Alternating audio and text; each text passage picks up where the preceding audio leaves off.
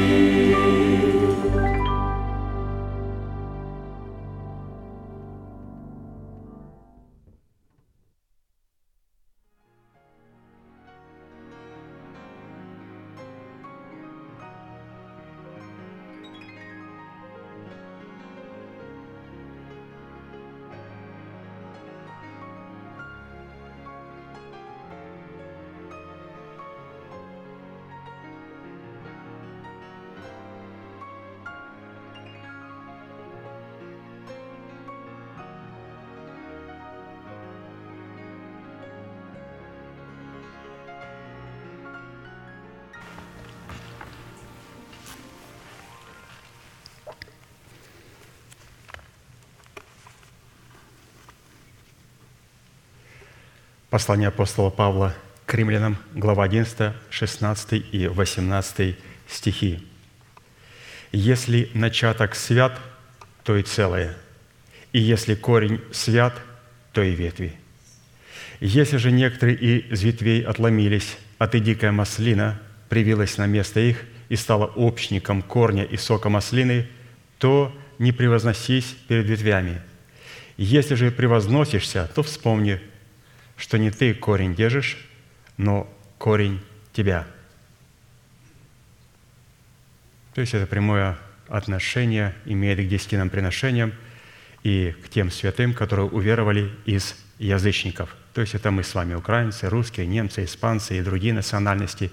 Это слово было адресовано конкретно нам, несмотря на то, что написано это только к римлянам, но это адресовано к нам. Итак, это место говорит о начатках как о корне или корневой системе. А посему наше отношение к корню, как к началу, определяет, что произойдет с остатком, то есть с ветвями. Слово «свят» в таком словосочетании, как «начаток свят», «корень свят», вот это слово «свят» означает отделенный для Бога, посвященный Богу, принадлежащий Богу, охраняемый Богом, развивающийся и расширяющийся в Боге, почитаемый Богом, благословенный Богом. Согласно Писанию, христианство, растущее не на корне еврейского богопочитания, ложное христианство.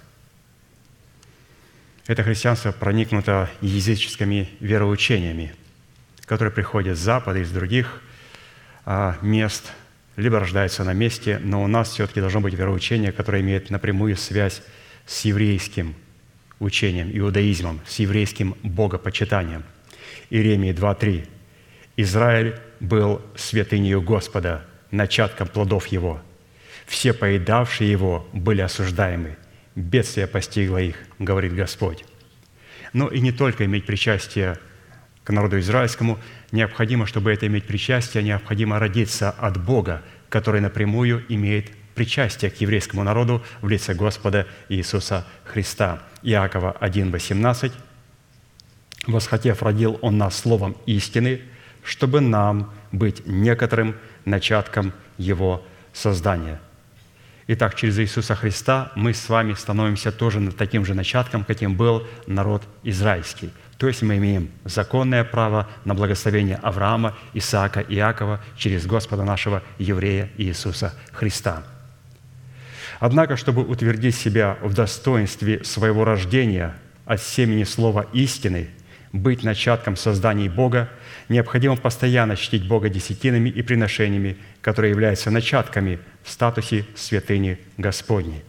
То есть из этого предложения пастор нам показывает, что раз мы привиты к этому корню, и Бог начинает рассматривать нас вот этим начатком в Иисусе Христе, то теперь мы должны утвердить себя в формате начатков. И все утверждается Бога. Он дает нам спасение. Чтобы его не потерять, необходимо утвердить. Он дает нам оправдание, и чтобы не потерять оправдание, его необходимо утвердить как в праведности. А что такое праведность? Если оправдание – это семя, которое проходит через смерть, то оно воскрешает в плодах древа жизни, правда. И оно утверждается в чем? В характере Христовом. То есть все то, что Бог дает, Он дает с целью, чтобы человек его утвердил. И раз Он нас называет своим начатком, то этот начаток может утверждаться через что-то. Через что? Через приношение Богу начатков и десятин. Исход 22, 29. «Немедли приносить мне начатки от гумна твоего и от точила твоего, отдавай мне первенца из сынов твоих». И также Второзаконие 26, 12, 15. «Когда ты отделишь все десятины произведений земли твоей, тогда скажи перед Господом Богом твоим, «Я отобрал от дома моего святыню – по всем повелениям Твоим. Я не ел от нее в печали моей и не отделял ее в нечистоте, и не давал из нее для мертвого. Презри от святого жилища Твоего с небес и благослови народ Твой Израиля и землю, которую Ты дал нам». То есть здесь говорится вообще анатомия, каким образом необходимо участвовать а, в служении десятин и приношений. Что, во-первых, Бог смотрит на наше сердце – что оно должно приносить это с радостью.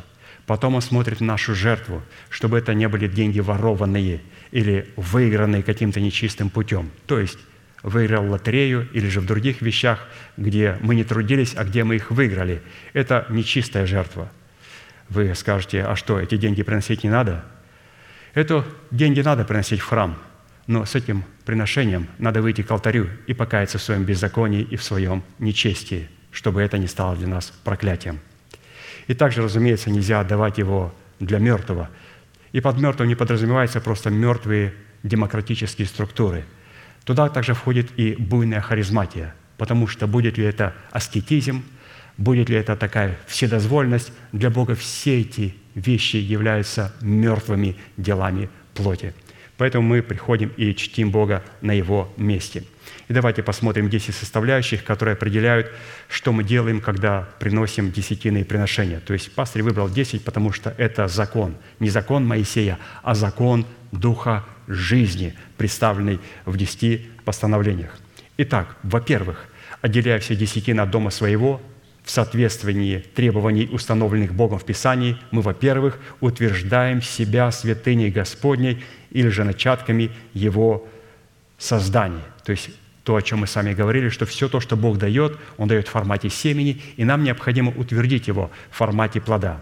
То есть мы называемся Его святыней, Его начатком, и как мы утверждаем? Через служение десятин и приношений, когда мы приносим Богу начатки в живую церковь. Второе. Отделяя все десятины от дома своего в соответствовании требований, установленных Богом в Писании, мы чтим Бога. И слово «чтить» – это не давать. Слово «чтить» оно относится только к святыне и только к духовным вещам, к Богу. То есть, когда вот это слово в обиходе, оно не встречается «чтить». Это слово вы встречаете в храмах, это слово вы встречаете в Библии, это слово встречается в богопочитании.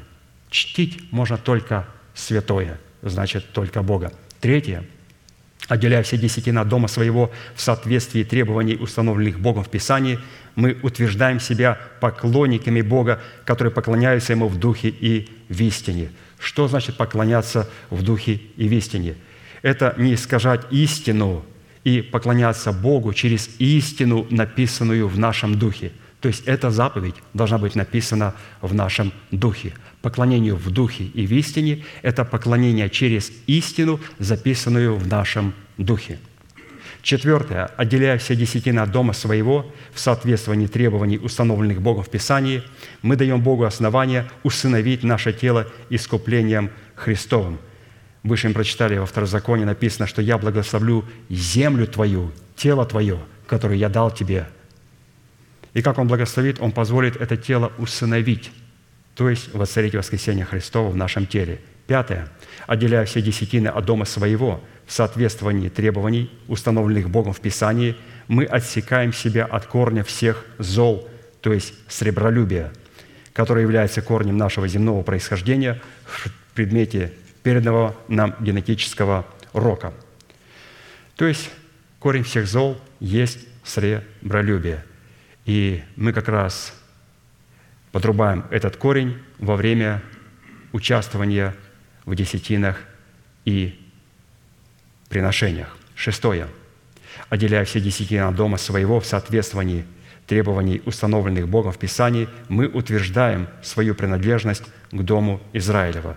То есть Господь говорит не только «благословлю эту землю», но «я благословлю также Израиля, который живет на этой земле». То есть нам нужно благословение не только для нашего тела, а и для наших эмоций, для нашей души, для нашего разума, для всего естества. Господь говорит, все благословлю, и землю благословлю, и всего Израиля, каждого отдельного благословлю, если человек начнет правильно чтить его. Седьмое.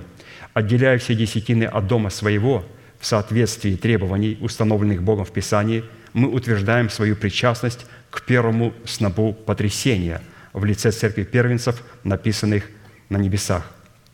То есть здесь, в этом потрясении, которое совершалось во время жатвы ячменя, это сразу после Пасхи, и жатву пшеницы. Чуть-чуть попозже он переходил к празднику Пятидесятницы, но здесь говорится про сноп, который потрясали. Он состоял из ячменя.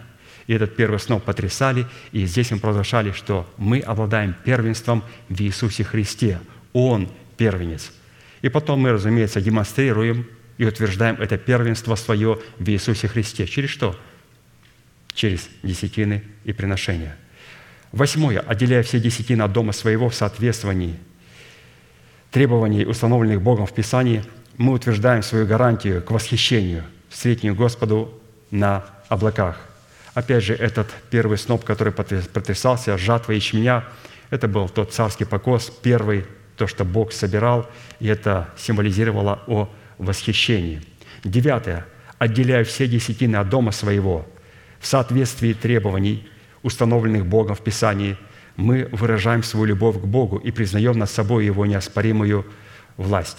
Иисус сказал, «Вы хотите выразить ко мне любовь?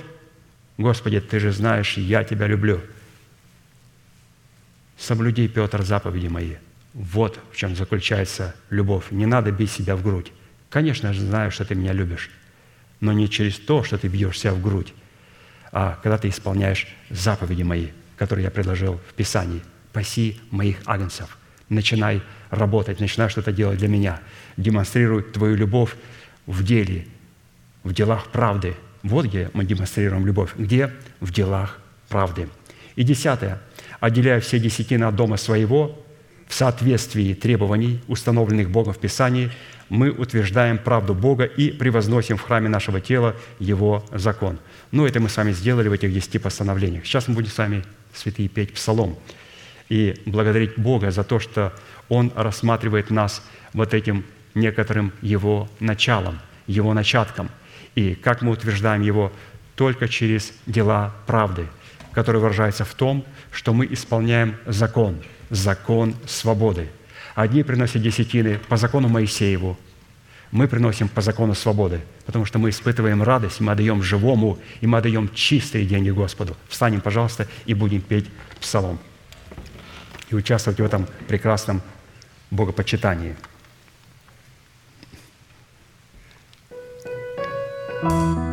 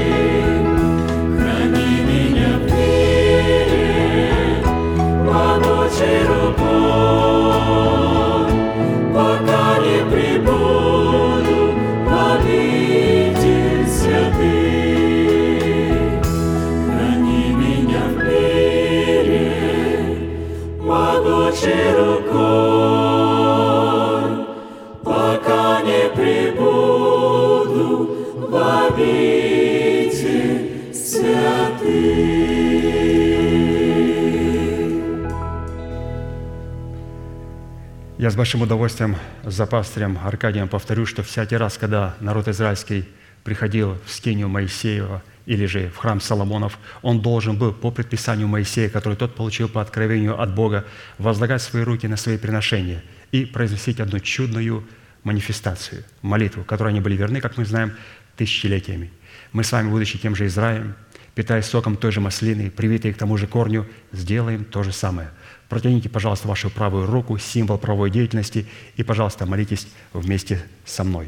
Дорогой Небесный Отец, во имя Иисуса Христа, я отделил десятины от дома своего и принес Твой дом, чтобы в доме Твоем была пища.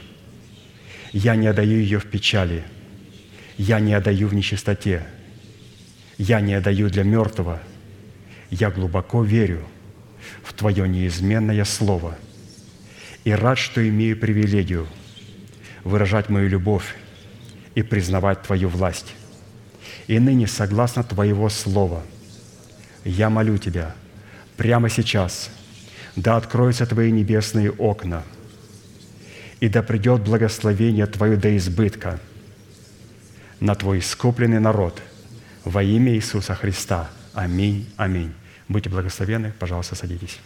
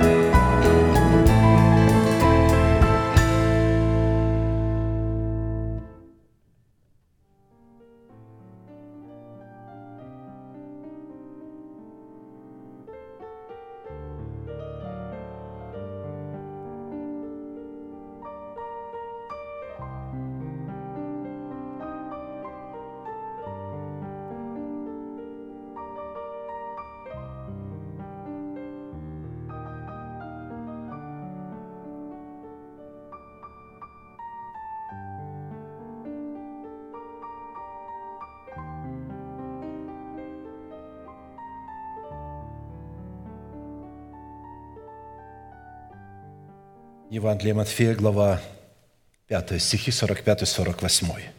«Да будете сынами Отца вашего Небесного, ибо Он повелевает солнцу своему восходить над злыми и добрыми и посылает дождь на праведных и неправедных.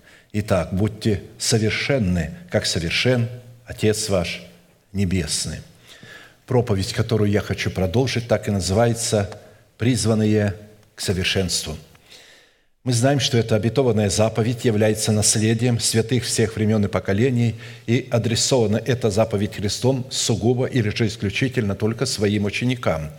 А посему люди, не признающие над собой власти человека, посланного Богом, к наследию этой заповеди никакого отношения не имели и навряд ли уже когда-нибудь смогут иметь.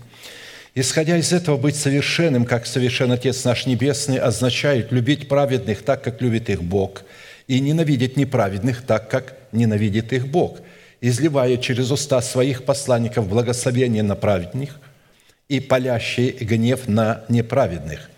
В связи с исполнением этой повелевающей заповеди бодрствовать над Словом Божьим в своем сердце, так как бодрствует Бог над изреченным им Словом в храме нашего тела, мы остановились на исследовании такого вопроса – какие конкретные цели призвано преследовать праведность Божия, с которой мы сработаем в нашем сердце, а в частности на том, что назначение праведности Божией в нашем сердце, принятой нами в разбитых скрижалях в которых мы в смерти Господа Иисуса законом умерли для закона, чтобы в новых скрижалях завета, знаменующих собой воскресение Христова – получить оправдание, дабы жить для умершего за нас и воскресшего, и таким путем обрести утверждение своего спасения в новых скрижалях завета, чтобы дать Богу основание не прежним законам даровать нам обетование быть наследниками мира, но праведностью веры, подобно тому, как Он даровал это Аврааму или семени его. Ибо не законом даровано Аврааму и семени его обетование быть наследником мира, но праведностью веры. Римлянам 4.13. При этом мы сделали ударение на том, что праведность веры, делающая нас наследниками мира Божьего, определяется по смиренному послушанию нашей веры, вере Божией, представленной в благовествуемом слове посланников Бога во главе с человеком, представляющим для нас отцовство Бога. А посему обетование мира Божия дается только тем людям, которые повинуются их слову в порядке иерархической субординации, в соответствии которого Бог посылает нам свое слово через уста своих посланников. Таким образом, завет мира в сердце воина молитвы – это результат послушания его веры вере Божией в словах посланников Бога. А посему посредством праведности веры завет мира, представленный в наследии мира, призван пребывать и являться в нашем сердце доказательством того, что мы дети Божии. Потому что плод праведности, взращенный в едеме нашего сердца, обнаруживает себя в завете мира, который призван соблюдать наши сердца и наши помышления во Христе Иисусе.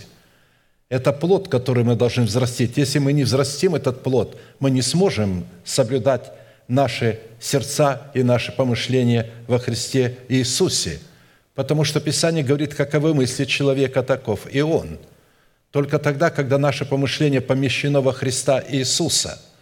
Не заботьтесь ни о чем, но всегда в молитве и прошении с благодарением открывайте свои желания пред Богом, и мир Божий, который превыше всякого ума, соблюдет, то есть сохранит сердца ваши и помышления ваши во Христе Иисусе. Филиппийцам 4, 6, 7. Плод правды, явленный нами в атмосфере мира Божия, могущего сохранить наши помышления во Христе Иисусе, это славная печать Бога на челах наших, которая служит свидетельством того, что мы являемся святыней Бога и собственностью Бога, и обнаруживает себя печать Бога на челах наших в помышлениях духовных, которые служат атмосферой жизни и мира, и которые являются умом Христовым в нашем духе – Помышления плотские – суть смерть, а помышления духовные – жизнь и мир, потому что плотские помышления – суть вражда против Бога, ибо закону Божию не покоряются, да и не могут. Посему живущие по плоти Богу угодить не могут. Из имеющейся констатации следует, что люди, отказавшиеся от условий повиноваться своей верой вере Божией, это и есть те самые противники Христа, принявшие на свое чело клеймо зверя, которые к инфраструктуре мира Божьего никакого отношения не имели и никогда не будут иметь. А следовательно, такие люди никакого отношения не могут иметь и к сынам мира, которые посредством мира Божия наследуют вечное спасение в Царстве Небесном. Нам следует вновь и вновь твердо усвоить, что только через соработу нашего Духа, нашего возрожденного Духа, который пришел в миру полного возраста Христова – с нашим обновленным мышлением, находящимся во Христе Иисусе, мы призваны воцарить воскресение Христова в наших телах и облечь наши тела в воскресение Христова, в достоинство нетленного жемчуга. То есть это воскресение Христова тоже должно являться плодом нашей веры, который мы приняли в семени и взрастили в плод. Мы остановились на четвертом вопросе, по каким признакам следует испытывать самого себя на предмет того, являемся мы сынами мира – что идентифицирует нас как сынов Божьих или как Его святыню, как Его собственность. Потому что только по владычеству мира Божьего в нашем сердце следует испытывать самого себя на предмет того, что мы действительно являемся сынами Божьими, как написано «блаженны» или же «благословенны миротворцы, ибо они будут наречены сынами Божьими». Матфея 5, 9. При этом никогда не следует забывать, если человек не умер – для своего народа, для дома своего отца и для своей душевной жизни, то его оправдание, которое он принял в спасении по вере во Христа Иисуса в формате залога, никогда не сможет перейти в качество и формат праведности, в который он мог бы получить способность облечься в обетованное Богом наследие мира Божьего, чтобы приносить в своей праведности плоды мира в достоинстве воскресения Христова, в которое он облечет себя в тот момент, когда Бог найдет это нужным, в преддверии нашей надежды. В силу чего у таких людей будет восхищен готовящийся для них венец правды, дающий им право на обетование мира, в котором они могут быть наречены сынами Божьими. «Се гряду скоро, держи, что имеешь, дабы кто не восхитил венца твоего. Держи оправдание и пусти его в оборот, чтобы оно обрело качество праведности. Плод праведности в нашем сердце в формате мира Божия обнаруживает себя в помышлениях духовных, которые являются печатью Бога на наших челах. Именно печать Бога на челах наших, которая обнаруживает себя в помышлениях духовных, как раз и является доказательством того, что мы являемся сынами мира – что служит для Бога основанием выполнить свою часть в завете мира, чтобы ввести нас в наследие своего Сына, дабы мы могли разделить с Ним исполнение всего написанного о Нем в законе, в пророках и псалмах. В определенном формате мы уже рассмотрели шесть признаков, по составу которых нам следует судить и испытывать самих себя на предмет того, что мы являемся сынами мира, а следовательно и сынами Божьими, и остановились на рассматривании седьмого признака – это по способности облекать самого себя в святую или же в избирательную любовь Бога. Более же всего облекитесь в любовь, которая есть совокупность совершенства, и да владычествует в сердцах ваших мир Божий, которому вы и призваны в одном теле, и будьте дружелюбны». Колоссянам 3, 14, 15. Мы отметили, что владычество мира Божьего в наших сердцах возможно только при одном условии, если познанное нами избирательная любовь Бога будет пребывать в наших сердцах, а мы будем облечены в святость ее палящей ревности. Именно познание своим сердцем святой или же избирательной любви Божией призвано исполнить нас всею полнотою мира Божия или же соделать нас совершенными, как совершен Отец наш Небесный, дабы мы обрели способность, подобно Богу, бодрствовать над Его Словом, которое мы сокрыли в своем сердце – чтобы светить своим солнцем на праведных и неправедных и изливать свои дожди на праведных и неправедных в соответствии установленного Богом закона для одних в благоволение, а для других для наказания. Итак, в Писании избирательная или же святая любовь Бога представлена Духом Святым в свете семи неземных достоинств или составляющих через благовествуемое слово апостолов и пророков – это добродетель, рассудительность, воздержание, терпение, благочестие, братолюбие и любовь. 2 Петра 1, 2, 8. Мы отметили, что по своей сути любовь Божия Агапе – это суверенная любовь, которая является безусловной только по отношению к тем человекам, которых она избирает волеизъявлений своего предузнания и предопределения. То есть она избирает их прежде создания мира. Бог предвидит по своей сущности и способности предвидеть, прежде чем Он создал мир, Он уже видел этих человеков. Они находились во Христе Иисусе. Он их поместил во Христа Иисуса. Кого Он поместил во Христа Иисуса, прежде нежели создал мир и самого человека? Тех человеков, которые, услышав истину, не плюнут ей в лицо, а преклонятся пред нею – и скажет, да будет воля Твоя. То есть они умрут для своего народа, своей национальности, для дома своего отца, при условии, если их дом отца будет противиться истине, а также умрут для своих расливающих желаний. Таким образом, их совесть будет очищена от мертвых дел, и тогда туда можно будет внести, запечатлеть начальствующее учение Христова, что позволит Святому Духу – прийти как Господу и Господину, чтобы открывать ту истину, которая запечатлена в нашем сердце. Дух Святой никогда не придет в сердце человека как Господь и Господин, если там не запечатлено в чистой совести начальствующее учение Христова. Вы скажете, но я говорю на иных языках, это же Дух Святой. Нет, это твой Дух говорит на языках. Дух Святой пришел к тебе и дал твоему Духу способность говорить на иных языках – погрузив тебя в смерть Господа Иисуса. Это было формат залога.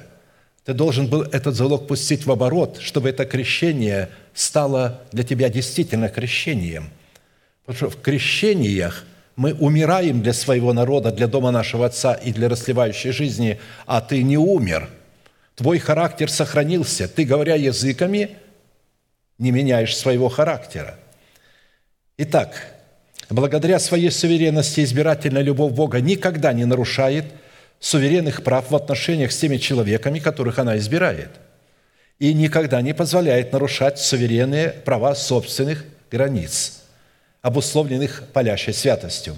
В определенном формате из семи имеющихся характеристик добродетели, которые в своей совокупности определяют в нашем сердце благость Бога, благоволение Бога к нам – мы уже рассмотрели пять составляющих и остановились на шестой. Это призвание показывать в своей вере братолюбие или же любовь Божию агапе. В Священном Писании степень силы избирательной любви Божией, действующей в атмосфере братолюбия, определяется и познается исключительно по степени силы ненависти Бога к злу и злодеям, творящим зло – ты возлюбил правду и возненавидел беззаконие, посему помазал тебя Божий Бог твой елеем радости более соучастников твоих». Евреям 1.9. То есть, более всех соучастников я помазал тебя елеем радости за то, что ты возлюбил правду и возненавидел беззаконие. И эту радость ничто не может угасить. Чем больше человек испытывает потерь в физическом мире, тем ярче эта радость. Именно эта радость обуславливает мир э, Божий.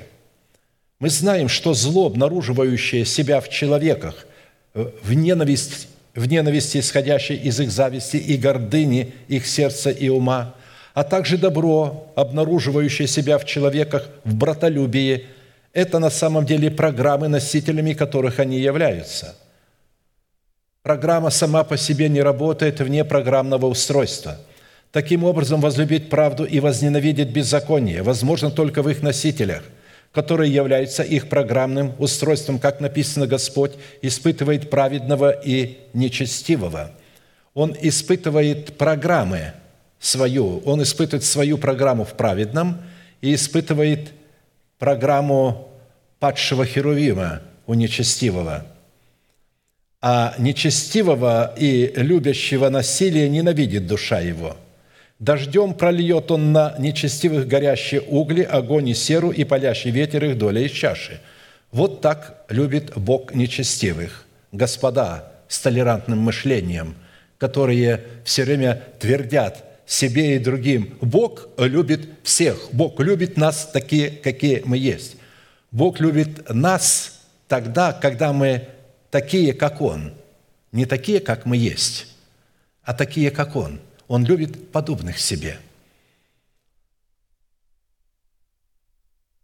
Ибо Господь праведен, любит правду, лицо Его видит праведника. Псалом 10, 5, 7. Я напомню, что лицо Его видит праведника означает на иврите лицо Его увлекается лицом праведника, влюбляется в лицо праведника, он вдохновляется лицом праведника. Ему приятно смотреть на лицо праведника.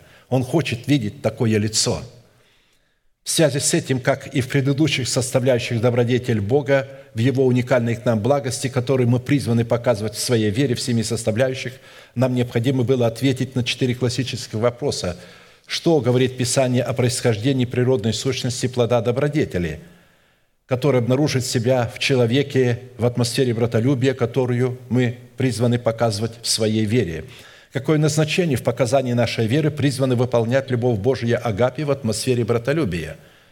Какие условия необходимо выполнить, чтобы получить силу показывать в своей вере добродетель в любви Божией в атмосфере братолюбия? И по каким признакам следует испытывать самого себя на предмет того, что мы находимся в атмосфере братолюбия – в определенном формате мы уже рассмотрели первые два вопроса и остановились на рассматривании вопроса третьего. Какие условия необходимо выполнять, чтобы показывать в своей вере любовь Божию в атмосфере братолюбия?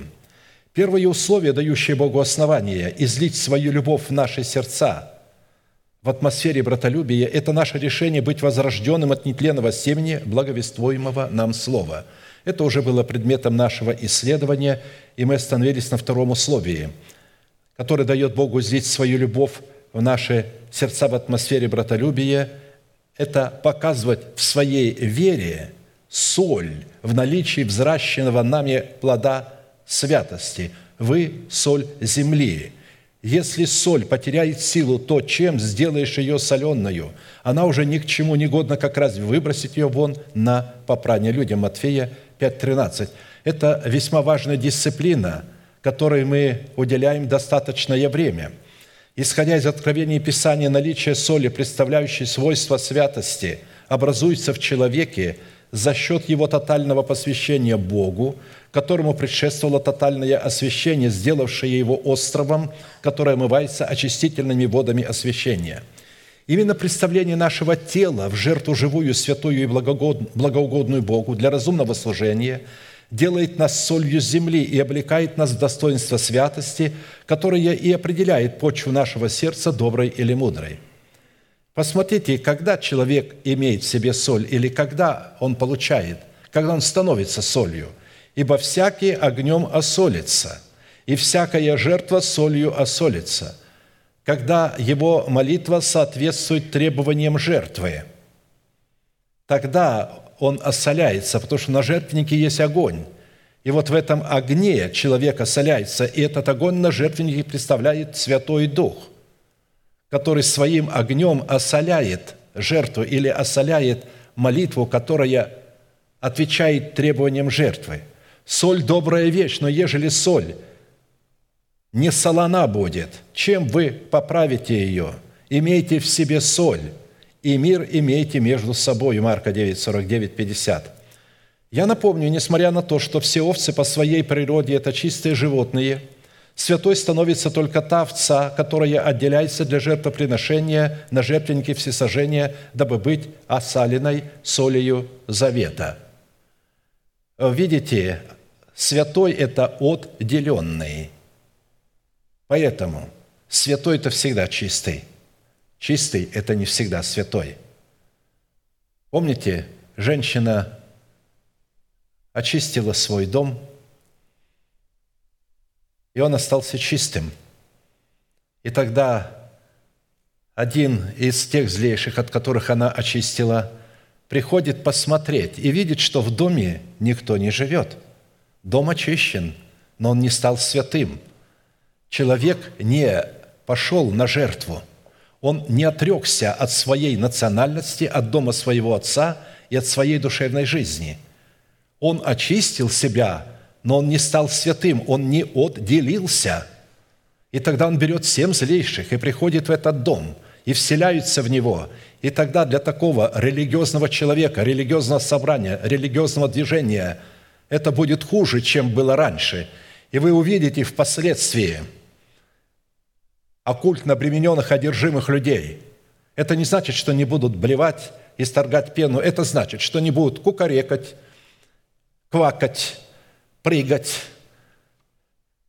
Всевозможные другие будут проявления духовные, исцеления ложные, изгнание бесов ложные, где не изгнание бесов будет, а загонять они будут бесов во время изгнания в человека – потому что будут оккультно обремененными, и где они будут воспринимать дух обольщения за Святого Духа.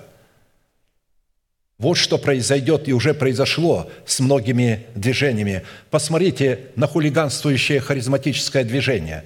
Хулиганы. Посмотрите, во что они превратили поклонение Богу. Посмотрите, на что они сделали.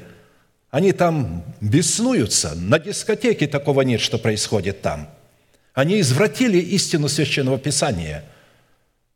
У них евангелизация, добродетель, да, они, они пытаются что-то брать от теократии, но там диктатура, а не теократия.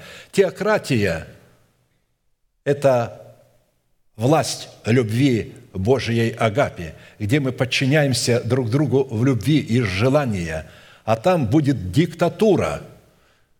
Если ты не прыгаешь, будешь отлучен – Хорошо. Если наша жертва, состоящая в нашем молитвенном ходатайстве, не возносится на огне жертвенника всесожжения, да быть, быть осаленной огнем святости, мы не можем обладать правом ходатая в статусе воинов молитвы, в достоинстве священников Бога. А следовательно, мы не можем иметь правового статуса входить в святилище, чтобы приступать к Богу – Напомню, святость – это состояние нашего сердца, которое обнаруживает себя в правовых словах молитвы, за которыми следуют поступки, обладающие тем, чем обладают наши слова. И они-то обращают на нас благосклонность Бога. Старайтесь иметь мир со всеми и святость, без которой никто не увидит Господа. Евреям 12:14. Однако попытка являть мир вне границ святости и не как выражение святости трансформирует нас в сынов погибели. Показание плода святости в молитве – это утверждение своего происхождения, дающее нам основание на заключение Нового Завета с Богом, который является заветом вечного мира. Именно свойство святости, явленное нами в молитве, дает нам право на вхождение в присутствие Бога, которое мы представляем Богу как доказательство того, что мы Его собственность, Его святыня, Его дети, так как, по сути дела, только святые человеки могут представлять интересы святости своего Небесного Отца в исполнении своего освящения, преследующего цель посвящения Богу для служения Богу. Итак, что такое святой? Слово «святой» – это рожденный от Бога, рожденный для Бога по отношению к человеку слово «святой», происходящий от Бога, принадлежащий Богу, пребывающий в Боге, собственность и святыня Господня, искупленный Богом, отделенный для Бога, посвященный Богу, подобный Богу, входящий в удел Бога, разделяющий властные полномочия с Богом и так далее. Слово «святой» обуславливает внутреннее состояние нашего сердца, делающего наше сердце идентичным сердцу Бога, в то время как слово «святость» обуславливает выражение этого состояния, которое служит аргументом нашей принадлежности и нашего происхождения в Боге и от Бога, что наделяет нас правом воина молитвы в достоинстве царя, священника и пророка, и дает Богу основание преклонить к нам небеса, дабы обратить к нам свое благоволение. Господи, преклони небеса Твои сойди, коснись гор и воздымятся, блесни молнию и рассей их – Пусти стрелы Твои и расстрой их. Простри с высоты руку Твою, избавь меня и спаси меня от вот многих, от руки сынов иноплеменных, которых уста говорят суетное и которых десница десница лжи. Боже, новую песнь воспою Тебе на десятиструнной псалтире, воспою Тебе, дарующему спасение царям и избавляющему Давида, раба Твоего, от лютого меча. Мы не раз обращали внимание на тот фактор, что наша молитва в достоинстве новой песни – на десятиструнной псалтире, обуславливающей свойства святости, призвана преклонить к нам небеса, откуда изливается избирательная любовь Бога. она не для всех, а только для тех людей, которых Бог предузнал прежде создания мира. Так как в Писании фраза «преклонить небеса», использованная в отношении Бога к человеку, означает преклонить ухо к молитве человека, внимательно слушать молящегося человека. Бог не слушает грешника, Он слушает праведного человека. Вы скажете, ну, если я согрешаю, ну, если ты согрешаешь, это не говорит о том, что ты грешный. Праведный тоже может согрешать, но он остается праведным. Писание говорит, праведный семь раз упадет, но встанет. Если ваш ребенок, которого вы ведете за руку, вырывает руку, хочет самостоятельно идти рядом, но не держать за вашу руку, спотыкается и падает в лужу, разбивает колени, нос, вы что, продолжаете идти дальше, говорит, все, ты больше мне не сын? Вы немедленно остановитесь, поднимете его, вытрите и начнете успокаивать его и говорить, сынок, говорил же тебе – надо держаться за ручку. Вот когда вырастешь, тогда сможешь идти рядом со мною. А сейчас я должен держать тебя за руку, а иначе ты постоянно будешь падать в грязь. Праведник семь раз упадет, но встанет, а нечестивый один раз упадет и не встанет. Поэтому праведность находится в нашем духе. Наш дух, возрожденный от Бога, он не является грешным по происхождению. И когда мы согрешаем, мы согрешаем от греха, который приходит не из нашего духа, а извне. А посему, когда грех приходит извне, и мы согрешаем от этого греха, Бог не вменяет нам этого греха. Просто не вменяет, при условии, что мы признаем этот грех, каемся и восстанавливаемся, и во время покаяния мы совершаем триумфальную победу над грехом. Итак,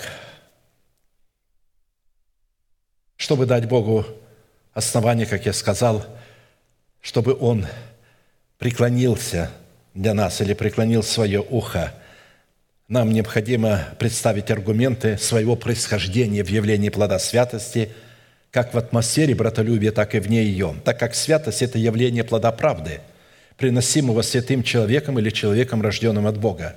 Но ныне, когда вы освободились от греха и стали рабами Богу, плод ваш есть святость, а конец – жизнь вечная. Римлянам 6, 22.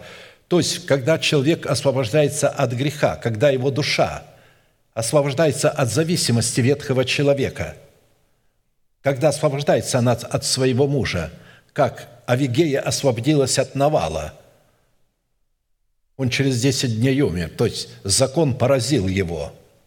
И тогда только она может стать женою Давида.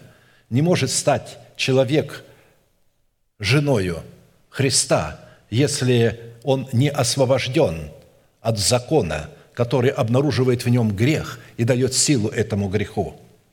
Здесь говорится, когда вы освободились от греха, только тогда вы становитесь рабами Богу, и тогда только вы можете явить плод святости, конец которого жизнь вечная.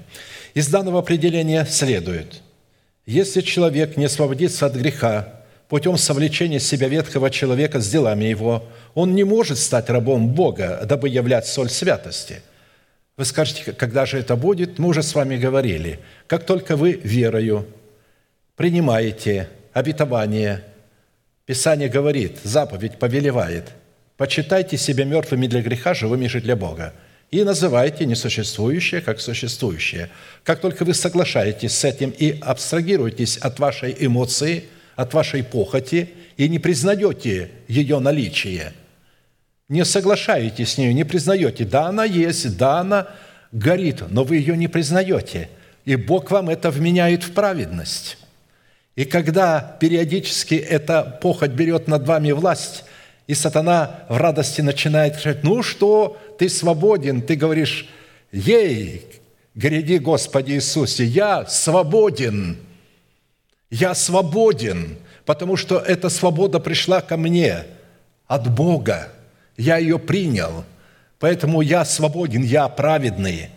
Вы не продолжаете лежать в грязи, а немедленно встаете, исповедуете грех и опять радостно шагаете, крепко держа Господа за правую руку. Правая рука – это слова, благовествуемые в устах посланника Бога, правое, праведные слова, исходящие от Бога. Итак, чтобы являть соль святости в начале, необходимо родиться от слушания нетленного Слова Божия. Не слышания, а слушания.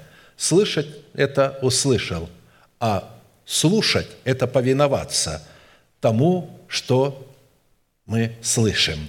А посему святыми можно стать только по происхождению. По происхождению. Святыми не становятся по делам, а святыми становятся по происхождению, родившись от святого Бога. Святой Бог не может рождать не святого человека. И мне всегда интересно, когда человек говорит, я рожден от Бога, но в то время, когда спрашиваешь вас, святой ли ты, он говорит, нет, еще не святой. Я говорю, как же Бог родил не святого человека, будучи святым? И ты понимаешь, что ты противоречишь сам себе? Кто научил тебя этому бреду? Ты с этим бредом в погибель попадешь, а не в спасение.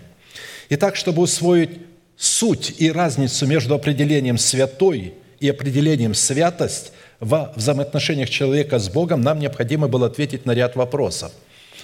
Во-первых, что из себя представляет, чем является и как определяется характеристика любви Божией в святости. Какое назначение призвано выполнять святость в любви Божией во взаимоотношениях Бога с человеком и человека с человеком. В-третьих, какую цену необходимо заплатить – чтобы являть любовь Божию в святости для соработы со святостью Бога. И в-четвертых, по каким признакам следует испытывать самого себя на предмет наличия в себе соли, обуславливающей святость.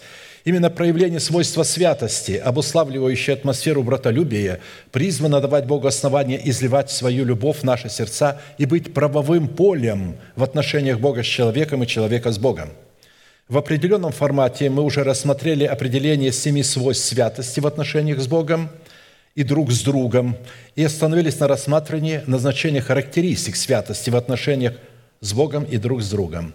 Какое назначение призвано выполнять кооперация взращиваемого нами плода святости со святостью Бога, как в наших отношениях с Богом, так и в отношениях друг с другом. Рассматривая назначение святости, когда мы ее стали рассматривать кооперации с плодом святости, взращенным в Едеме нашего сердца, потому что именно результат такой кооперации призван быть единственным правовым полем в наших отношениях с Богом и друг с другом. А посему назначение соли в кооперации взращенного нами плода святости со святостью Бога, как в отношениях с Богом, так и в отношениях друг с другом, является многозначным, многогранным и многофункциональным – в связи с этим мы решили ограничиться семью составляющими кооперации взращенного нами плода святости со святостью Бога в Его избирательной любви, по которым мы сможем судить о назначении святости в каких-либо других конкретных формах отношений с Богом. Учитывая, что четыре составляющие в кооперации взращенного нами плода святости со святостью Бога уже были предметом нашего исследования, обратимся к пятой составляющей – составляющая в назначении свойств святости в отношениях с Богом и друг с другом призвана вскрывать в нашем сердце завуалированную непокорность Богу, в нашей непокорности делегированной власти Бога в наших собраниях. Это завуалированная непокорность Бога к Богу, которая проявляется в нашей непокорности человеку, поставленному Богом. И именно Святость Бога призвана это вскрывать. «Ибо призвал нас Бог не к нечистоте, но к святости. Итак, непокорный, непокорен не человеком, но Богу, который дал нам Духа Святого». 1 Фессалоникийцам 4, 7, 6. Из имеющегося откровения, определяющего назначение святости Бога в Его избирательной любви, обнаруживающей себя в атмосфере братолюбия, следует, что будь то отдельный человек – отдельное собрание или отдельное религиозное движение, если они не поставили себя в желанную и добровольную зависимость от поставленного Богом человека, наделенного полномочиями отцовства Бога, то такой человек, такое собрание и такое религиозное движение за счет усиления и утверждения своей собственной праведности, которую они рассматривают в делах собственной добродетели – они таким путем отвергают праведность веры, которая определяет порядок Бога, и не покоряются Богу, становятся противниками Христа или антихристами, о которых Иоанн сказал, уже появилось много антихристов. И вы знаете, кто они. Они вышли от нас. потому что не были наши. Если были наши, они остались бы с нами. Но так как они вышли, то этим самым они показали, что они не наши.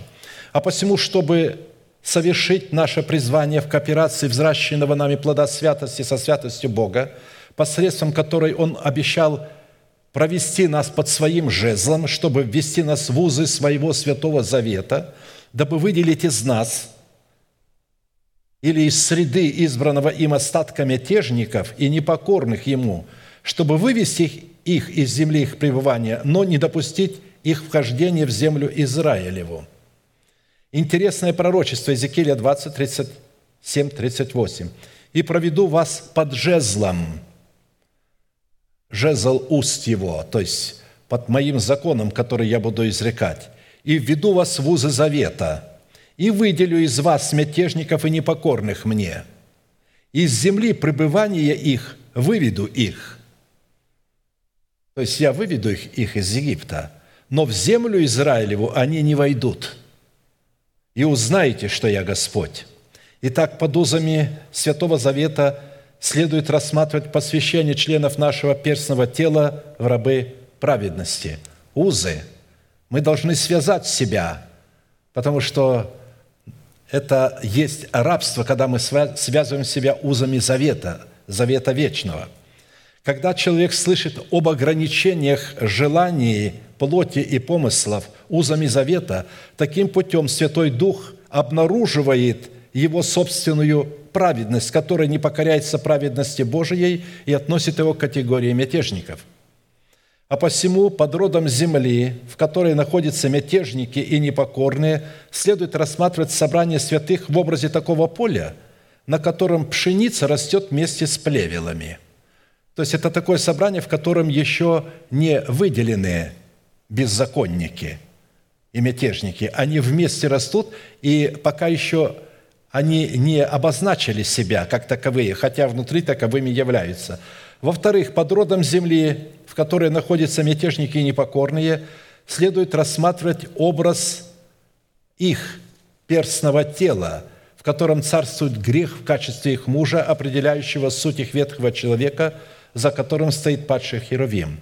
А под родом земли Израилевой, в которую Бог ведет святых, повинующихся уставам завета – следует разуметь обличение их перстного тела в жемчуг нетления. Под родом же земли, куда прибудут мятежники и непокорные, когда они будут собраны и связаны в связке, следует разуметь образ синагог сатаны, которые в своей совокупности представляют жену, сидящую на звере багряном. Категория людей, находящихся в какой-либо религиозной конфессии, но не зависящая от религиозных человеческих постулатов этой конфессии, является пшеницей – в то время как категория людей, находящаяся в среде какой-либо религиозной конфессии и зависящие от постулатов этой религиозной конфессии, являются плевелами. То есть потому что они принимают то, чего в Писании нет. Они принимают извращенную истину.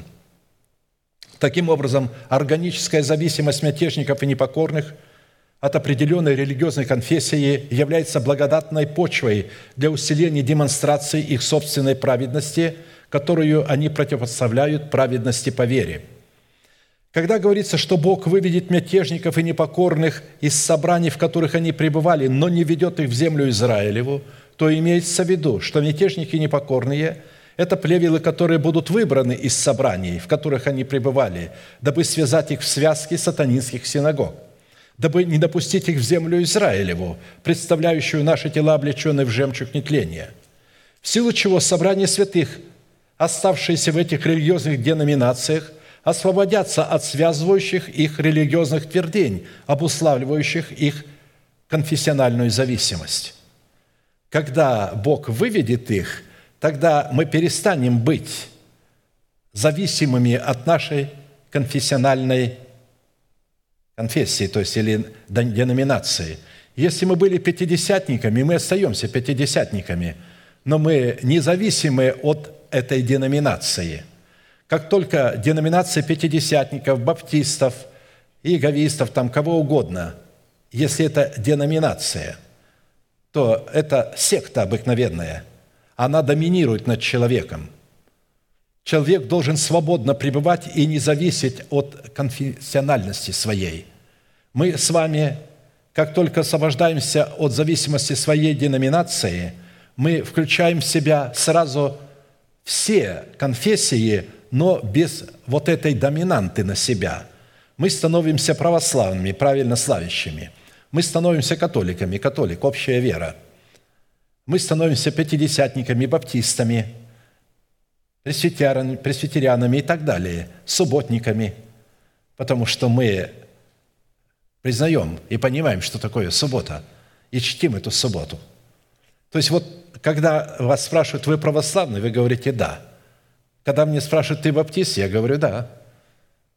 Однажды я говорил проповедь э, о Духе Святом. Ко мне подскочили несколько человек – и сказали, какое право ты имеешь говорить а, значит, проповедь о Духе Святом, ты баптист. Потому что я показывал там, что я баптист. А я говорю, а вы кто? Они говорят, мы пятидесятники. Я говорю, скажите, а как вы, будучи 50, стали пятидесятниками, ухитрились быть пятидесятниками, не будучи баптистами? Ведь баптизма – это крещение, погружение, крещение водою – вы крещены водою? Да. Ну тогда, говорю, вы баптисты. А если вы не крещены водой, и вы говорите, что вы пятидесятники, вы обманываете самих себя. Вы никакие не пятидесятники. То есть вы не имеете отношения к свободе Христовой от греха, потому что пятидесятница – это свобода от греха.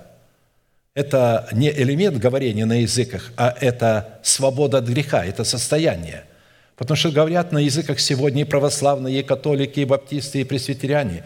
Вы знаете, что сегодня Бог больше крестит Духом Святым католиков, нежели пятидесятников. Чтобы вы понимали, но они остаются католиками.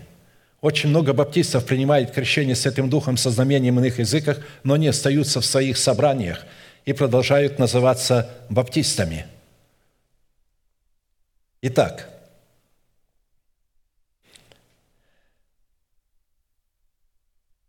Их собрание трансформируется в дом молитвы, когда они освобождаются от этих людей в своей деноминации, то их собрание трансформируется в дом молитвы для всех народов, в которых апостол Петр по откровению Святого Духа словами, заимствованными из 127-го псалма Давида, произнес в доме римского сотника Корнилия.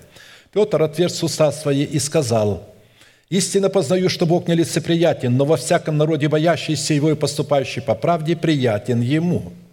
Из этой концепции следует, что кооперация взращенного нами плода святости со святостью Бога в атмосфере братолюбия как раз и состоит в том, чтобы собрать плевелы в лице мятежников и непокорных и отделить их от пшеницы, связав их в связки, чтобы затем приступить к жатве пшеницы.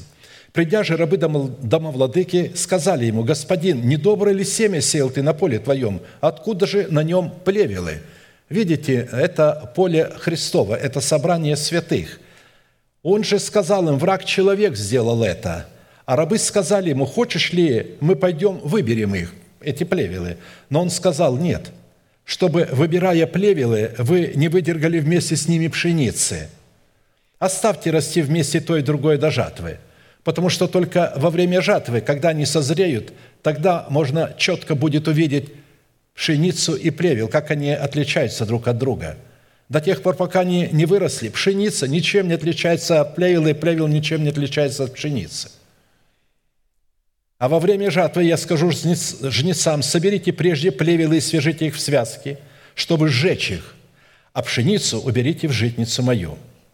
Матфея 12, 27, 30. Это притча Христа.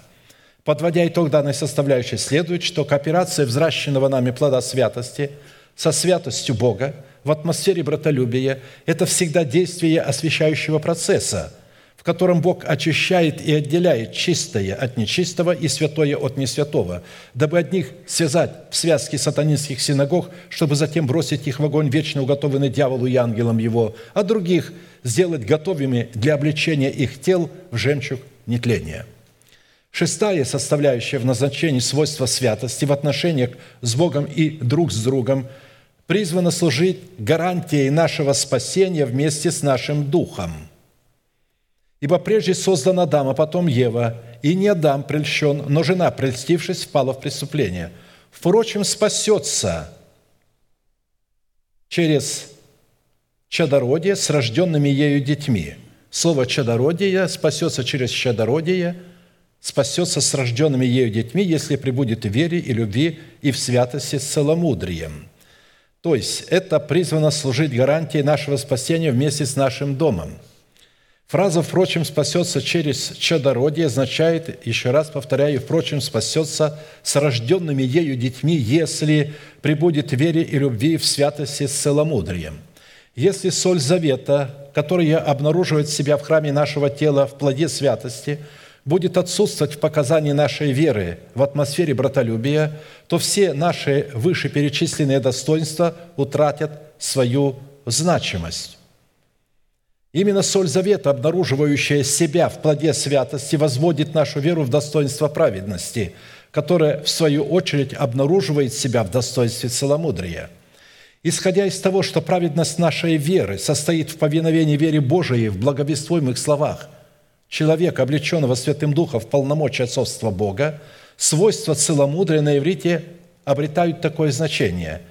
Это благоразумие, сдержанность, обузданность языка, здравый смысл, рассудительность Христова, воздержание Христова, скромность, верность, явленная в терпении Христовом – повиновение Богу в словах Его посланников, благоговение, почтение и благородная стыдливость. При этом, говоря о свойстве стыдливости, речь не идет о комплексе, а о благородной или благочестивой стыдливости, которая не позволяет человеку сделать что-либо постыдное в своих мыслях, словах, поступках и в своих одеждах, вызывающих низкие инстинкты противоположного пола – ты же говори то, что сообразно с здравым учением, чтобы старцы были бдительны, степены, целомудренны, здравы в вере, в любви, в терпении, чтобы старицы также одевались прилично святым. То есть странно, да, почему не молодые? Да потому что когда э, человек походит таким почтенным годам, он начинает молодиться. И вот тогда он начинает оголять интимные места или обтягивать их каким-то образом так, чтобы думать, что это очень красиво. Вот если говорится, чтобы старицы одевались прилично, святым, не были клеветницы, не порабощались пьянству, учили добру, чтобы вразумляли молодых любить мужей, любить детей, быть целомудренными, чистыми, попечительными о доме, добрыми, покорными своим мужьям, да не порицается Слово Божие – Юношей также увещевай быть целомудренными. Видите, не только старец, но и юношей увещевай быть целомудренными. Сам, а, а, значит, человек или апостол, которому писал Павел Тит, был юношей в это время. Во всем показывая в себе образец добрых дел, в учительстве чистоту, степенность, неповрежденность, слово здравое, неукоризненное, чтобы противник был пострамлен, не имея ничего сказать о нас худого – Итак, исходя из вышесказанного, чтобы в кооперации взращенного нами плода святости со святостью Бога дать Богу основание, отделить нас от сынов погибели, чтобы мы могли наследовать спасение со своими детьми посредством нашего пребывания в вере и любви и в святости с целомудрием, необходимо через наставление в вере – позволить истине Слова и силе Святого Духа крестом Господа Иисуса отделить нас от нашего народа, от дома нашего Отца и от расливающих вожделений нашей души, которые в своей совокупности являются нашим генетическим наследием, переданным нам через суетное семя наших отцов по плоти, зная, что нетленным серебром или золотом искуплены вы от суетной жизни, суетной, греховной жизни, переданной вам от отцов, но драгоценную кровью Христа, как непорочного и чистого агнца, предназначенного еще прежде создания мира, но явившегося в последние времена для вас, уверовавших через Него в Бога, который воскресил Его из мертвых и дал Ему славу, чтобы вы имели веру и упование на Бога, послушанием истины – через Духа, очистив души ваши к нелицемерному братолюбию. Постоянно любите друг друга чистого сердца, как возрожденные не от тленного семени, но от нетленного, от Слова Божия, пребывающего вовек. Ибо всякая плоть, как трава, и всякая слава человеческая, как цвет на траве. Засохла трава, и цвет ее опал. но Слово Господне пребывает вовек, а это есть то Слово, которое вам проповедано. При этом принимать спасение дома своего в лице рожденных нами детей следует не по отношению наших детей к истине. Еще раз хочу повторить.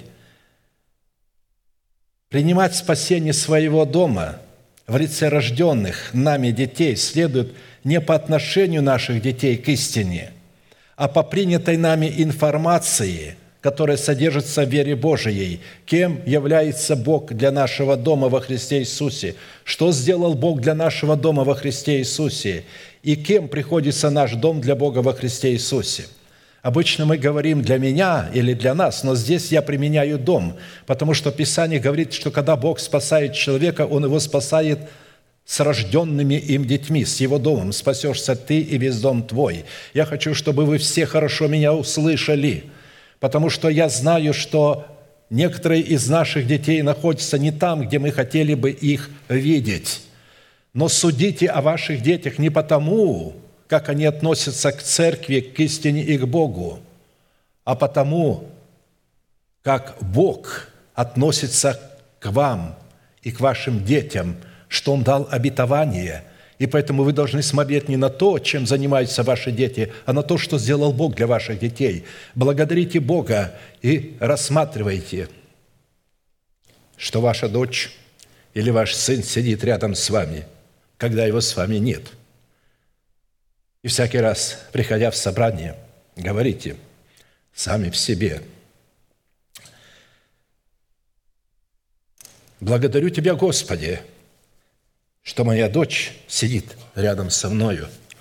Благодарю Тебя, Господи, что мой сын сидит рядом со мною. Потому что вера называет несуществующее существующим. А мы можем называть несуществующее существующим только в том случае, когда Бог сказал, называй это. Мы не можем называть то, что мы хотим, но мы призваны называть то, что хочет Бог – он сказал, спасешься ты и весь дом твой. Подводя итог данной составляющей в кооперации нашей святости со святостью Бога в атмосфере братолюбия следует. Если мы через наставление в вере не будем отделены святостью Бога которое содержится в крови креста Христова от гибельного семени, унаследовано нами от суетной жизни отцов, то это будет означать лишь одно, что мы не взрастили плод святости для кооперации со святостью Бога. В силу этого наши имена будут изглажены из книги жизни, и мы вместе с нашими детьми утратим спасение. Разве что наши дети, независимо от нас, отрекутся от нас и э, останутся в земле Израилевой, как сделали сыны Кореевы – Часть сынов Кореевых погибла вместе с Кореем, земля разверзла свои уста, а часть сынов Кореевых сказала, мы умерли для нашего отца. Его больше нет. Все. Седьмая составляющая в назначении свойств святости в отношениях с Богом и друг с другом призвана в последние дни привести ополчение Гога в землю Израилеву, чтобы явить над ним святость Господню – в исполнении приговора суда за то, что он вознамерился свести свои счеты с землей Израилевой. И было ко мне слово Господне, Сын человеческий, обрати лицо Твое Гогу в земле Магог,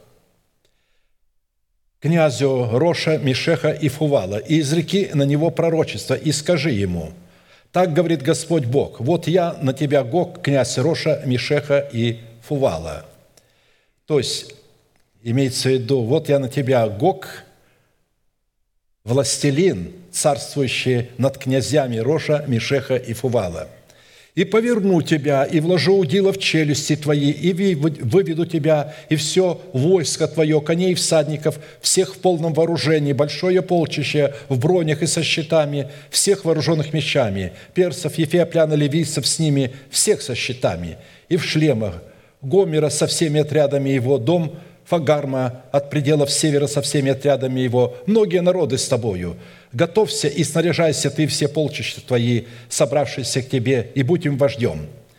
После многих дней ты понадобишься, в последние годы ты придешь в землю, избавленную от меча, собранную из многих народов на горы Израилевы, которые будут в постоянном запустении. Но теперь жители его будут возвращены из народов, и все не будут жить безопасно. И поднимешься, как буря, пойдешь, как туча, чтобы покрыть землю. Ты и все полчища твои, и многие народы с тобою. Так говорит Господь Бог, в тот день придут тебе на сердце мысли, и ты задумаешь злое предприятие и скажешь, поднимусь я на землю неогражденную, пойду на беззаботных, живущих беспечно. Все не живут без стен, и нет у них ни запоров, ни дверей, чтобы произвести грабеж и набрать добычи. Наложить руку на вновь заселенные развалины и на народ, собранный из народов, занимающихся хозяйством и торговлею, живущий на вершине земли – Сава и Деданы, купцы фарсийские, со всеми молодыми львами их скажут тебе, ты пришел, чтобы произвести грабеж, собрал полчища твои, чтобы набрать добычи, взять серебро и золото, отнять скот и имущество, захватить большую добычу. Посему изреки пророчества, Сын Человеческий, и скажи Богу, так говорит Господь Бог, не так ли в тот день, когда народ мой Израиль будет жить безопасно, ты узнаешь это, и пойдешь с места твоего, от пределов севера ты и многие народы с тобою, все сидящие на конях, сборище великое и войско многочисленное, и поднимешься на народ мой, на Израиля, как туча, чтобы покрыть землю. Это будет последние дни. И я приведу тебя на землю мою, чтобы народы узнали меня, когда я над тобою, Гог, явлю святость мою пред глазами их». Иезекииля 38, 1, 16. Имя Гог означает «драгоценный золотой сосуд». Это руемлянин – так звали одного из а, князей, происходящих от Рувима. Сын Шемая, имя которого означает благозвучие, а его отцом являлся Шемей, Господь услышал. Сыновья Иаиля, Шемая, сын его, его сын Гог, его сын Шемей, его сын Миха, его сын Реалия, его сын Вал, его сын Беера, которого отвел в плен Фелосар, царь сирийский. Он был князем руемлян. Возможно, вы спросите, а какое отношение Гог, князь из колена Рувимова, имеет к демоническому князю по имени Гог? Ответ состоит в том – никакого. Дело в том, что когда Херувим осеняющий и его ангелы согрешили, они лишены были всякого достоинства, которое как раз и состояло в их именах. Они были лишены своих имен. Они стали безымянными – а посему ни демонические князья, ни их ангелы не имеют достоинств, представленных в их именах, которыми они себя называют. Ведь если ангел тьмы выдает себя за ангела света, то это не означает, что он является ангелом света.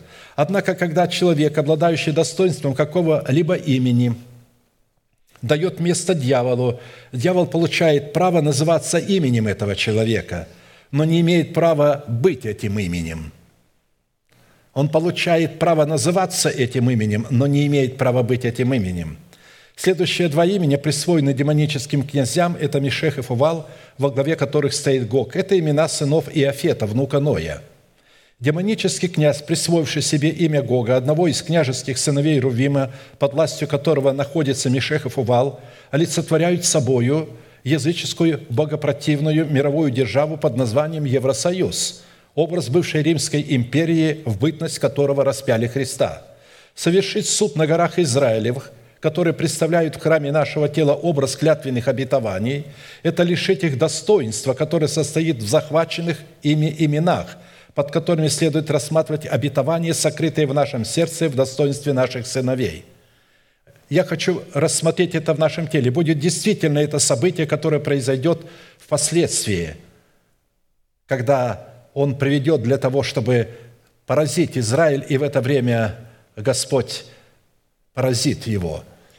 То есть, но я хочу показать, что если это не произойдет в нас, то э, э, там мы будем полчищами Гога, потому что полчища Гога в первую очередь пребывают в нас самих. И вот нужно здесь написано, он придет на горы Израилевы, обетование – я часто говорил, что многие обетования Божии в наших сердцах умерли. Это стало кладбище для обетований, а не роскошные дома, в которых они живут.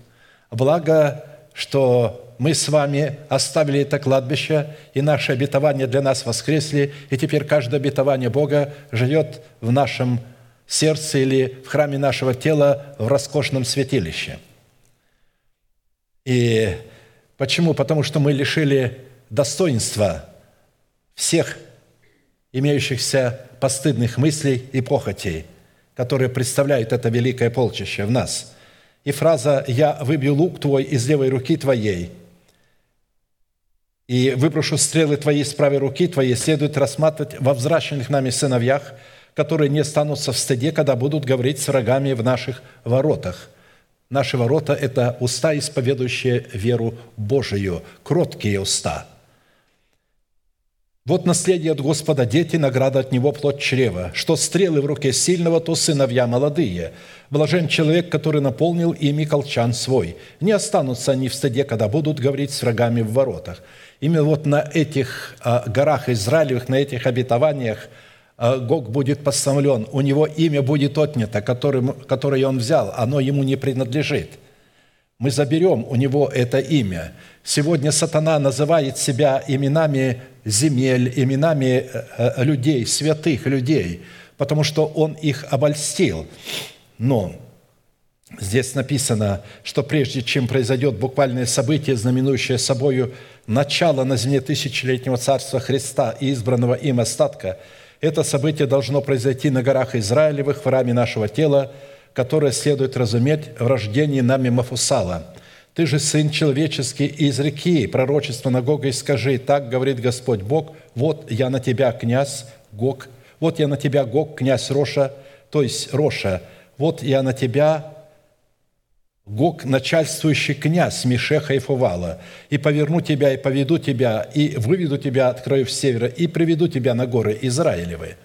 То есть мы уже имеем победу в наших сердцах над Гогом и над его полчищами – нам следует знать, что все суды, которые Бог будет совершать в знаменовании тысячелетнего царства и в знаменовании нового неба и новой земли, призваны осуществляться через откровение, которое ясно будет написано на скрижалях нашего сердца в преддверии имеющихся событий.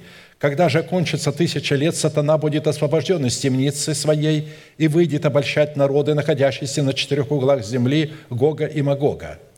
Или же в оригинале обольщать людей, находящихся на четырех углах земли, Гога в земле Магога, и собирать их на брань, число их, как песок морской. И вышли на, широту, на широту земли, и окружили стан святых и город возлюбленный, и не спал огонь с неба от Бога, и пожрал их, пожрал их. А дьявол, прельчавший их, вержен в озеро огненное и серное, где зверь и лжепророк, и будут мучиться день и ночь во веки веков». А мы сейчас будем молиться, приготавливая наше сердце к великому таинству. Есть тело Господне и пить Его кровь. И поэтому все желающие бросить вызов своей ветхой природе, греху, который вас, возможно, связал, или похоти, или болезнь, которая вас пугает, или обстоятельства, которые вас пугают – вы можете выйти сюда к алтарю, чтобы получить победу над этими обстоятельствами, победу над этим грехом, победу над этой похотью, для того, чтобы у вас была готовность приступить в достоинстве принимать хлеб и чашу. Аминь. Будем молиться. Мы ждем вас с алтаря.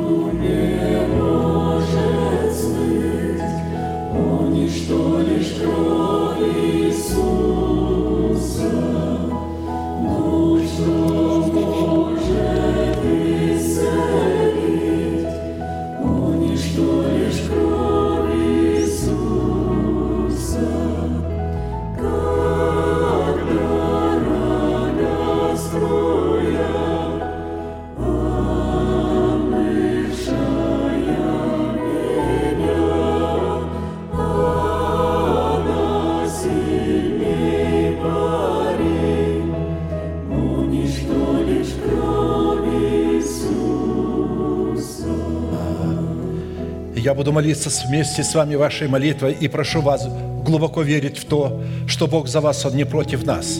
Он рассматривает вас праведными пред собою, потому что вы увидели вашу зависимость от греха, от похоти. Он увидел ваш страх, но вы готовы прийти к Нему. Вы любите Его, вы исповедуете грех свой, вы отрекаетесь от Него. Поэтому Он рассматривает вас праведными и хочет восстановить свои отношения с вами. Глаза закрыты – это элемент тайной комнаты – ладони подняты к небесам знак того, что ваши руки без гнева и сомнения. Молитесь со мной, Небесный Отец, во имя Иисуса Христа. Я прихожу к Тебе, я раскрываю мое сердце. Ты видишь боль мою, нанесенную грехом, грехом, который я ненавижу. Я ненавижу мои похоти, мои страсти греховные. Я отрекаюсь от них – да будут они брошены в бездну забвения. Я люблю Тебя, я люблю Твою правду, я принял Твои обетования, я храню их в моем сердце, как зеницу ока. Я молю Тебя, чтобы Ты в лице Твоего Святого Духа вошел в мое сердце, как Бог и Господин. Я открываю его, войди в него и будь царем и Господином моей жизни. И прямо сейчас, перед небом и адом, я хочу исповедовать, что согласно Твоего Слова я омыт, я очищен, я исцелен, я восстановлен, я оправдан, я спасен. Прощаются грехи ваши и беззакония ваши во имя Иисуса Христа. Да благословит тебя Господь, да презрит на тебя светлым лицом своим и помилует тебя, и да даст тебе мир. Да падут вокруг тебя тысячи и десятки тысяч одесную тебя, а к тебе не приблизятся. Да придут все сие обетования на тебя и на потомство твое, и исполнится на тебе, и весь народ да скажет Аминь. Евангелие Матфея, глава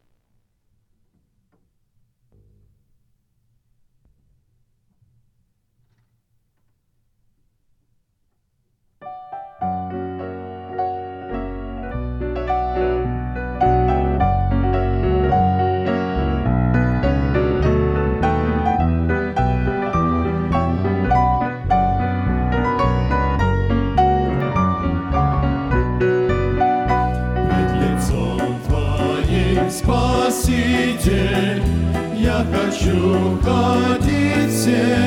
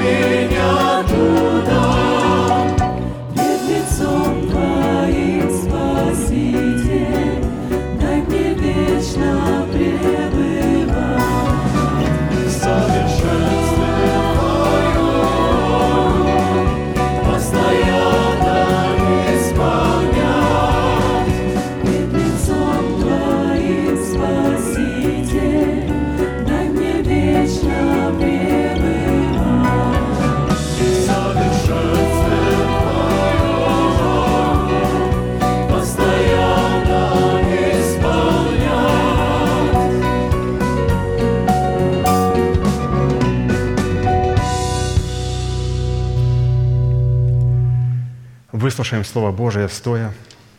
1 Коринфянам, глава 11, с 23 стиха. «Ибо я от самого Господа принял то, что и вам передал, что Господь Иисус в ту ночь, в которую предан был, взял хлеб и, возблагодарив, преломил и сказал, «Примите, ядите, сие есть тело мое за вас ломимое, сие творите в мое воспоминание». Также и чашу после вечери сказал, «Сия чаша есть новый завет в моей крови, сие творите, когда только будете пить в мое воспоминание.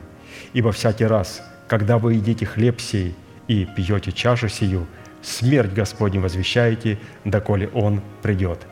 Посему, кто будет есть хлеб сей или пить чашу Господню недостойно, виновен будет против тела и крови Господней. Да испытывает же себя человек и таким образом пусть ест от хлеба сего и пьет из чаши сей. Ибо кто ест и пьет недостойно, тот ест и пьет осуждение себе, не рассуждая о теле Господнем. Оттого многие из вас немощные и больны, и немало умирают. Если же бы мы судили сами себя, то не были бы судимы. Будучи же судимы, наказываемся от Господа, чтобы не быть осужденными с миром. Пожалуйста, все садитесь на свои места. Благодарю вас. Я еще раз хочу напомнить за пастырем Аркадием, кто имеет право участвовать в хлебопреломлении. Разумеется, это всякий человек, который верит в Иисуса Христа и признает Его своим Господом, и который обязательно засвидетельствовал свое рождение свыше водным крещением. Также могут принимать его дети, а все те дети, которым 16 лет и старше, но которые не заключили по каким-то причинам с Господом завет в водном крещении, вам необходимо воздержаться от этого и необходимо заключить водное крещение, чтобы потом участвовать. И здесь мы прочитали о том, что когда мы принимаем хлебопреломление, мы должны рассуждать о теле Господнем, что Господь уникальным образом хочет дать благословение для нашего тела. Он не только благословляет нас духовным хлебом, своим словом, Он почему-то взял опреснок, физическое а, материю и сказал, чтобы эта физическая материя стала в Иисусе Христе духовной материей, чтобы мы приняли ее. Почему? Потому что еще раз и еще раз, как пастор увидел в Откровении, что Богу совершенно не безразлично наше тело, наше смертное, тленное, перстное тело. Он хочет наполнить его своей жизнью и своим воскресением. И Он это делает, когда мы участвуем в хлебопреломлении. Наш дух получает пищу – наша душа, когда мы обновляем ее духом нашего ума, получает пищу, а тело говорит, а, как я? И вот Господь сказал, вот опреснок, и этот опреснок будет для вас представлять Христа, потому что Господь хочет наполнить свое тело и тело каждого из вас своей жизнью. Давайте встанем сейчас все вместе и будем молиться за этот благословенный опреснок. Пожалуйста, протяните вашу правую руку и молитесь. Дорогой Небесный Отец, во имя Иисуса Христа – мы благодарим Тебя за ломимое тело Господа нашего Иисуса Христа, которое явлено сегодня для нас в этом святом опресноке. И я молю Тебя, когда этот опреснок пойдет по рядам святого народа Твоего, да будет во имя Иисуса Христа проклято всякое рабство, всякая зависимость, да будут разрушены оковы, да будут разрушены всякого рода симптомы, проклятия, болезни, немощи. Все это да отступит от святых Твоих – мы молим Тебя, Господь, чтобы смерть была поглощена Твоей победою. И мы благодарим Тебя за победу, которая находится в этом опресноке. Мы благодарим Тебя за это исцеление, за воскресение, за весну, за полное восстановление не только для нашего духа и души, но и для нашего тела. Мы благодарим и принимаем Его, наш великий Бог, Отец, Сын, Дух Святой. Аминь. И, возблагодарив, преломил и сказал, «Примите, идите, сие тело мое за вас ломимое». Тот ряд, к которому подходит, пожалуйста, служите, вставайте и служите друг другу, и помогайте, пожалуйста, друг другу.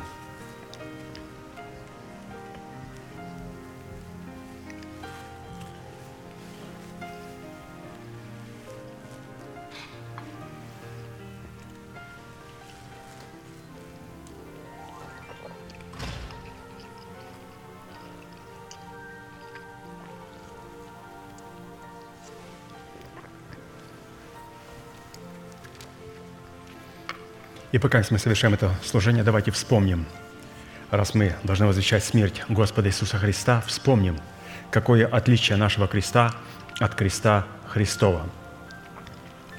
Апостолам было представлено для нас 12 отличий, и давайте вспомним их. Ну, во-первых, отличие нашего креста от креста Христова состоит в том, что Он добровольно отдал свою жизнь за нас, в то время как мы в несении нашего креста призваны добровольно отвергнуть и потерять свою греховную жизнь, унаследованную от суетной жизни отцов, чтобы принять чистую жизнь Христа, отданную за нас на Его кресте. Посмотрите, какая большая разница. Казалось бы, один крест, одно оружие казни, но совершенно разные вещи. Господь отдавал свою чистую жизнь, а мы должны потерять свою греховную жизнь. Господь не хочет брать от нас нашу греховную жизнь. Он говорит, выкиньте ее, потеряйте ее в смерти Господа Иисуса Христа. Оставьте ее на дне ада и преисподней, когда мы погружаемся в смерть Господа Иисуса Христа. Ему не нужна наша проклятая жизнь. Мы должны ее потерять, отречься и оставить свою греховную жизнь. Иоанна 10, 17, 18. «Потому любит меня Отец, что я даю жизнь мою, чтобы опять принять ее». И, подозвав народ с учениками своими, сказал им, «Кто хочет идти за Мною, отвергни себя, возьми крест свой и следуй за Мной. Ибо кто хочет душу свою сберечь, тот потеряет ее, а кто потеряет душу свою ради Меня, Евангелия, тот сбережет ее». То есть потерять душу – это потерять свою греховную жизнь. Во-вторых, отличие нашего креста от креста Христова состоит в том, что Христос в этот момент должен был добровольно разлучиться со своим Небесным Отцом, в то время как мы на кресте, напротив, обретаем общение с Небесным Отцом. Какая кардинальная разница! Как будто бы на вид один и тот же крест, одно и то же оружие, но на этом оружии, когда висел Господь, Он терял своего Отца на время, а мы приобретали общение с Отцом навечно. Марка 15, 34, в девятом часу возопил Иисус громким голосом «Э, «Элуи, Элуи, лама савахвани», что означает «Боже мой, Боже мой, для чего Ты меня оставил?» А ученикам сказал «Молитесь же так, Отче наш, сущий на небесах», то есть, чтобы ученики называли Его своим Господом. В-третьих, отличие нашего креста от креста Христова состоит в том, что Христос, умирая за наш грех на Христе, претерпел позор, поругание, посрамление и смерть. В то время как мы в несении, в соработе несения нашего креста с крестом Христовым, напротив, открываем для себя возможность обрести вместо посрамления радость в Господе. Мы не видели, чтобы Христос испытывал радость. Он содрогался и испытывал ужас. Друзья, давайте не будем играть роль Христа. Давайте будем исполнять свою роль – мы должны быть исполнены радостью даже в плачевных ситуациях. Писание говорит, мы имеем надежду на Бога, мы имеем веру в Бога. И нести крест – это значит радоваться в Боге. В-четвертых, отличие нашего креста от креста Христова состоит в том, что Христос страдал за наши грехи, в то время как мы в соработе несения своего креста с крестом Христовым страдаем за истину – Христос страдал за наши грехи, мы взамен должны страдать за истину. 1 Петра 4, 13, 16. «Но как вы участвуете в христовых страданиях, то есть участвовать в христовых страданиях – это нести свой крест с крестом Христовым, рядом с Ним. Но как вы участвуете в христовых страданиях, радуйтесь, да и в явлении славы Его возрадуйтесь и восторжествуйте – если засловят вас за имя Христова, то вы блаженны, ибо Дух славы, Дух Божий почивает на вас». И это было четвертое условие.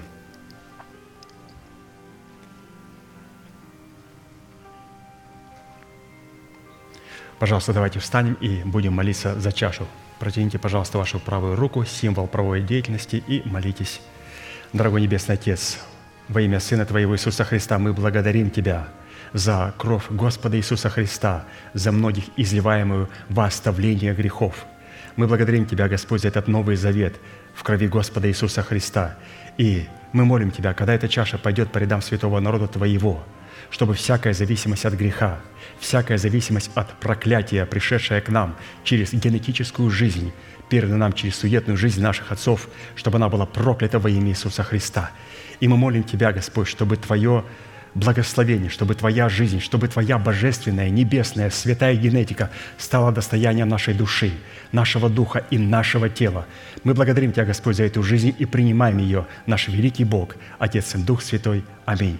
Садитесь, пожалуйста, тот ряд, к которому подходит, встает и продолжайте также служить друг другу.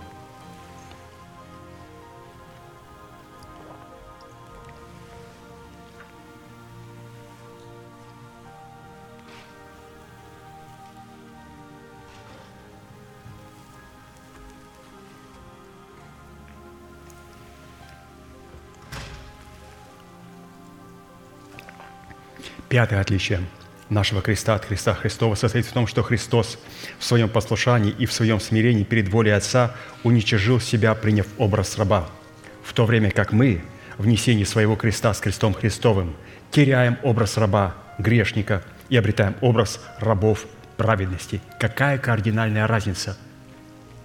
В-шестых, отличие нашего креста от креста Христова состоит в том, что Христос на кресте это предмет его абсолютной нищеты, где он потерял всякую силу и всякие полномочия, в то время как мы в несении нашего креста с крестом Христовым, напротив, открываем себя для возможностей обогатиться нищетой Христовой.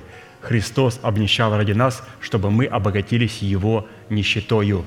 Не долларами обогатились, а нищетой Христовой, характером Христовым – в-седьмых, отличие нашего креста от креста Христова состоит в том, что Христос посредством крестных страданий обратил себя в святыню, в жертвенник, благодаря которой все прикасающееся и приходящее к Нему Он мог привести к Богу.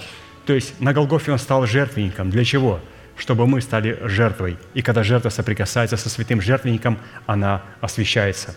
Восьмых, отличие нашего креста от креста Христова состоит в том, что Христос, умирая на своем кресте за наши грехи становился пищей и питьем, в то время как мы в данном аспекте, неся свой крест, восполняем свое духовное алканье и жажду по Боге. То есть святые, которые несут крест Христов, они в Иисусе Христе удовлетворяют свое алканье и жажду по Богу. В-девятых, отличие нашего креста от креста Христова состоит в том, что для Христа крест являлся ключом, который открывал ему возможность явить подвиг души своей. То есть он в кресте смотрел на подвиг своей души. В то время как мы в данном аспекте, в соработе несения нашего креста с крестом Христовым, получаем способность торжествовать над своей природной сущностью и над всяким его, ее проявлением. То есть он смотрел на подвиг, а мы смотрим на омерзительную душу и молим Господа, чтобы Он явил свою победу над этой душой. В-десятых, отличие нашего креста от креста Христова – состоит в том, что для Христа Его крест являлся средством, где Он отказался от своих преимуществ. В то время, когда мы несем Его крест, мы отказываемся от своих преимуществ, которые надеялись, и на которые мы надеялись, и от которых мы зависели. То есть на кресте все теряют свои преимущества. Нам тоже есть на что надеяться, на что полагаться – мы все это теряем, когда умираем для своего народа, для дома своего отца и для своих расливающих желаний. Все теряют на кресте преимущества свои. Он потерял свои ради нас, мы потеряем свои преимущества ради Него. В одиннадцатых, отличие нашего креста от креста Христова состоит в том, что для Христа крест являлся единственной возможностью, которую Он уничтожил вражду и примирил в себе самом Израиле и язычников. Крест Христа Он примирял с собою. В то время, когда мы несем крест Христов – мы производим соблазн своей жизнью среди душевных людей. На нас соблазняются и на нас притыкаются. Христос примирял, но не мог на кресте разделять. Он сказал, примите вы мой крест. И это очень важная субстанция, где будет проходить разделение между душевным и духовным. Обязательно. То есть соблазн будет являться тогда, когда мы будем пребывать на кресте. И в двенадцатых – Отличие нашего креста от креста Христова в данном аспекте состоит в том, что Христос в несении своего креста выразил свою любовь к своей церкви. То есть то, что мы принимали сегодня, вкушали, это любовь Христа, выраженная к Его церкви. В то время как мы в соработе несения своего креста с крестом Христовым призваны выражать свою принадлежность к Богу и свою ответную любовь к Богу и к Христу. Поэтому без креста и без Христа мы не сможем выразить свою любовь к Богу. Святые, есть ли те, которых по каким-то причинам могли пропустить, пройти мимо? Если нет, то, пожалуйста, встанем и закончим наше собрание нашей неизменной манифестацией. Могущему же соблюсти нас от падения и поставить пред славою Своею непорочными в радости, единому, премудрому Богу, Спасителю нашему, через Иисуса Христа, Господа нашего, слава и величие, сила и власть прежде всех веков, ныне и во все веки. Аминь. Благодарю за ваше участие, за ваше присутствие, за вашу молитву. Следующее собрание будет продолжаться на ячейках, где мы сможем пребывать в той истине и в тех глаголах, которые нам передал апостол Аркадий. И, разумеется, в следующий раз это будет также во вторник в 7 часов вечера. И, как пастор говорит, можете теперь поприветствовать друг друга. Благодарю вас.